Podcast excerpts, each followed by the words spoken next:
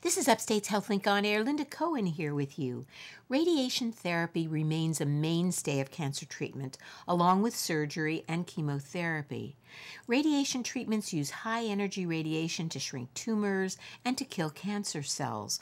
Well, here to tell us more about some of the newer technological advances in this type of treatment and what they have to offer in the fight against cancer is Dr. Michael Mix. He's assistant professor of radiation oncology at the Upstate Cancer Center and at Upstate Medical University. Welcome, Dr. Mix. Thanks so much for coming in. My pleasure. Thanks for having me. So, radiation therapy still plays a key role in cancer treatment. Explain what exactly is radiation therapy. So, radiation therapy, uh, in its most basic form, is utilization of high energy X rays, in most cases, uh, targeted at whatever we're aiming to treat. So, in most instance, instances, that's uh, a malignant condition or something cancerous, um, but there are some benign or non cancerous indications for radiation therapy as well. So, it's basically coming from the outside into the body. I mean, it's exactly right. So, so we use a term uh, external beam radiation therapy, which means that uh, the patient is on a, a, treatment table, much like a CT scan table or an MRI table, and a beam of radiation is focused very accurately uh, at the target.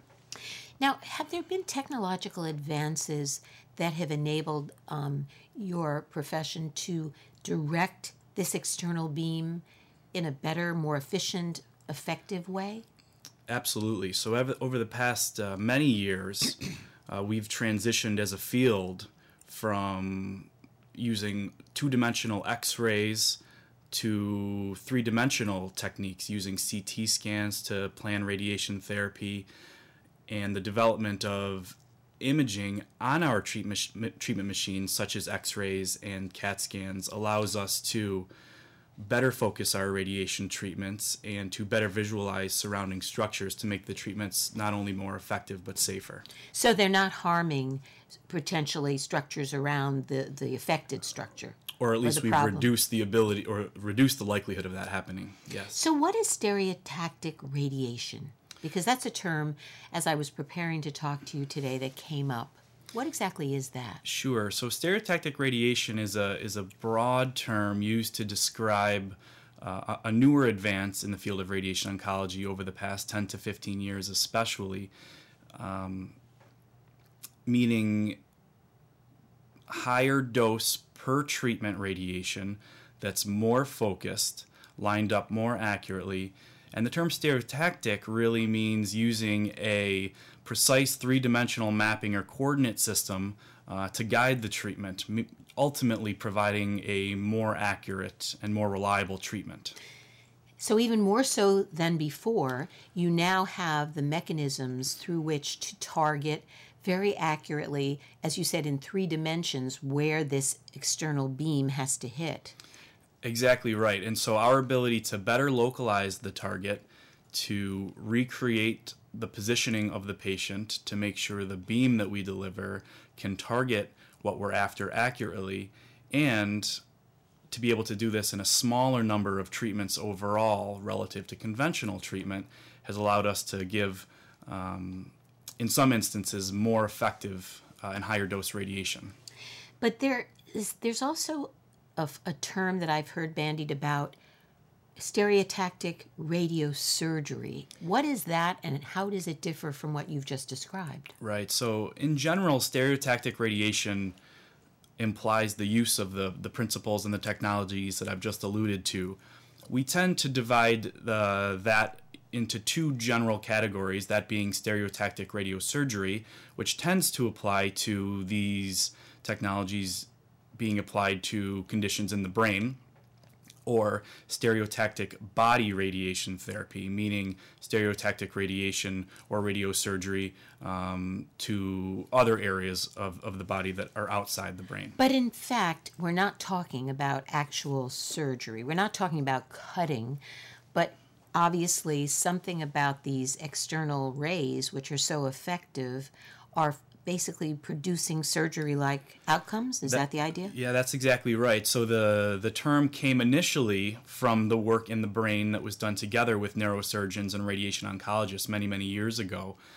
Um, And the idea was that the radiation doses that were, were delivered were so high that they were able to kill all of the, the cancer cells in its path, thus being coined radiosurgical, having a similar outcome as if the, the tumor were actually removed surgically, although this is a, a non invasive technique. Correct.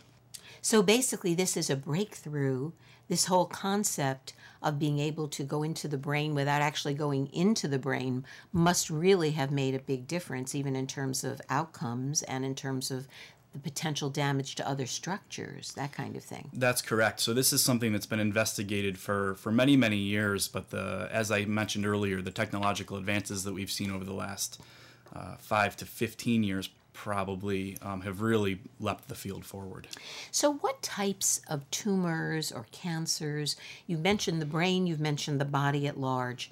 What types of tumors or cancers are specifically best treated by this kind of methodology as opposed to perhaps chemotherapy or, you know, surgery proper? Sure. So, as I mentioned, uh, small tumors in the brain that are amenable to this sort of treatment have been treated for a long time. Um, there are also certain lung tumors, lung cancers in particular, that have become uh, widely studied and are becoming much more commonly treated with stereotactic body radiation therapy um, as opposed to a more conventional uh, surgical approach and or a conventional radiation approach, which would be uh, several treatments per week over a number of weeks. How would you determine a patient would be more would benefit m- more greatly from this type of approach than either conventional radiotherapy and or surgical intervention? So this is an evolving question, and it's an, an area of active research, not only uh, he, here in central New York, but across the country. We're always looking for ways to improve cancer outcomes. And in certain situations, we've found that this sort of stereotactic radiation that I've described is a good alternative to surgery, perhaps for patients who aren't healthy enough to undergo surgery. Um, this provides uh, a potentially curative option, uh, whereas many years ago patients didn't have one. If you're just joining us, you're listening to Upstate's HealthLink on Air. I'm Linda Cohen, along with radiation oncologist Dr. Michael Mix. We're talking about the newest radiation therapy in the treatment of cancer.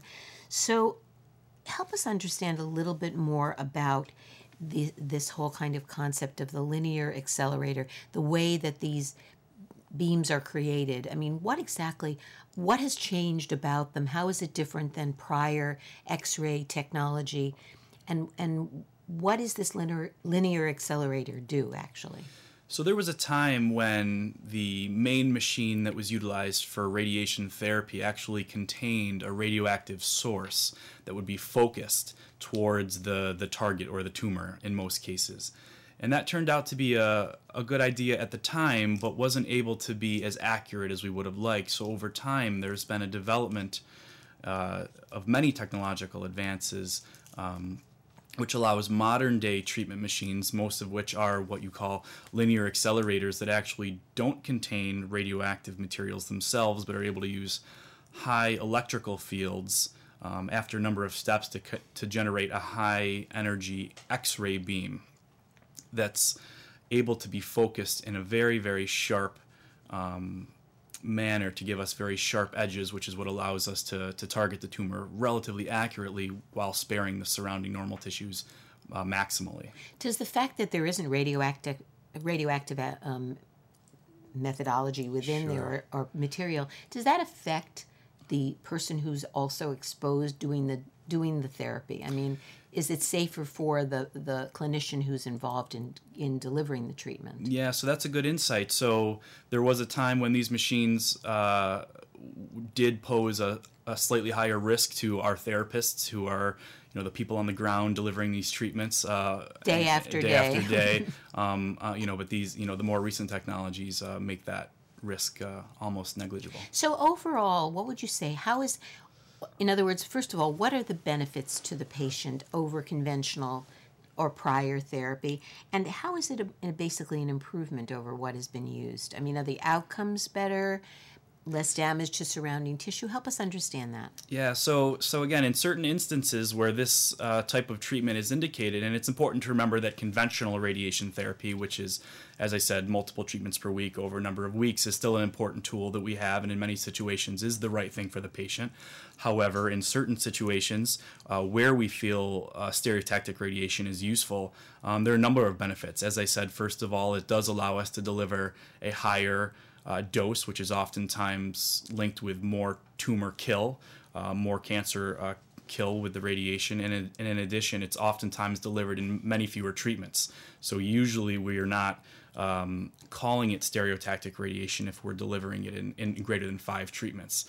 And for a patient to come and have uh, three to five treatments as opposed to uh, several weeks is obviously a, a, big advantage for the patient in terms of convenience. Does it also um, improve the kind of the outcome in the sense that you're kind of getting to the cancer more rapidly, perhaps excising it? I mean, not really cutting it out, but basically killing it, killing a tumor you know, in a more rapid fashion? Does that limit the number of side effects or the potential spread, metastases, or other issues that would occur? So, in the situation that I described earlier, where typically surgery would have been the mainstay for patients with, let's say, an early stage lung cancer, um, it, where in the past, when patients weren't able to undergo surgery for health reasons or for other considerations, conventional radiation therapy was the best option that they had, potentially with chemotherapy as well.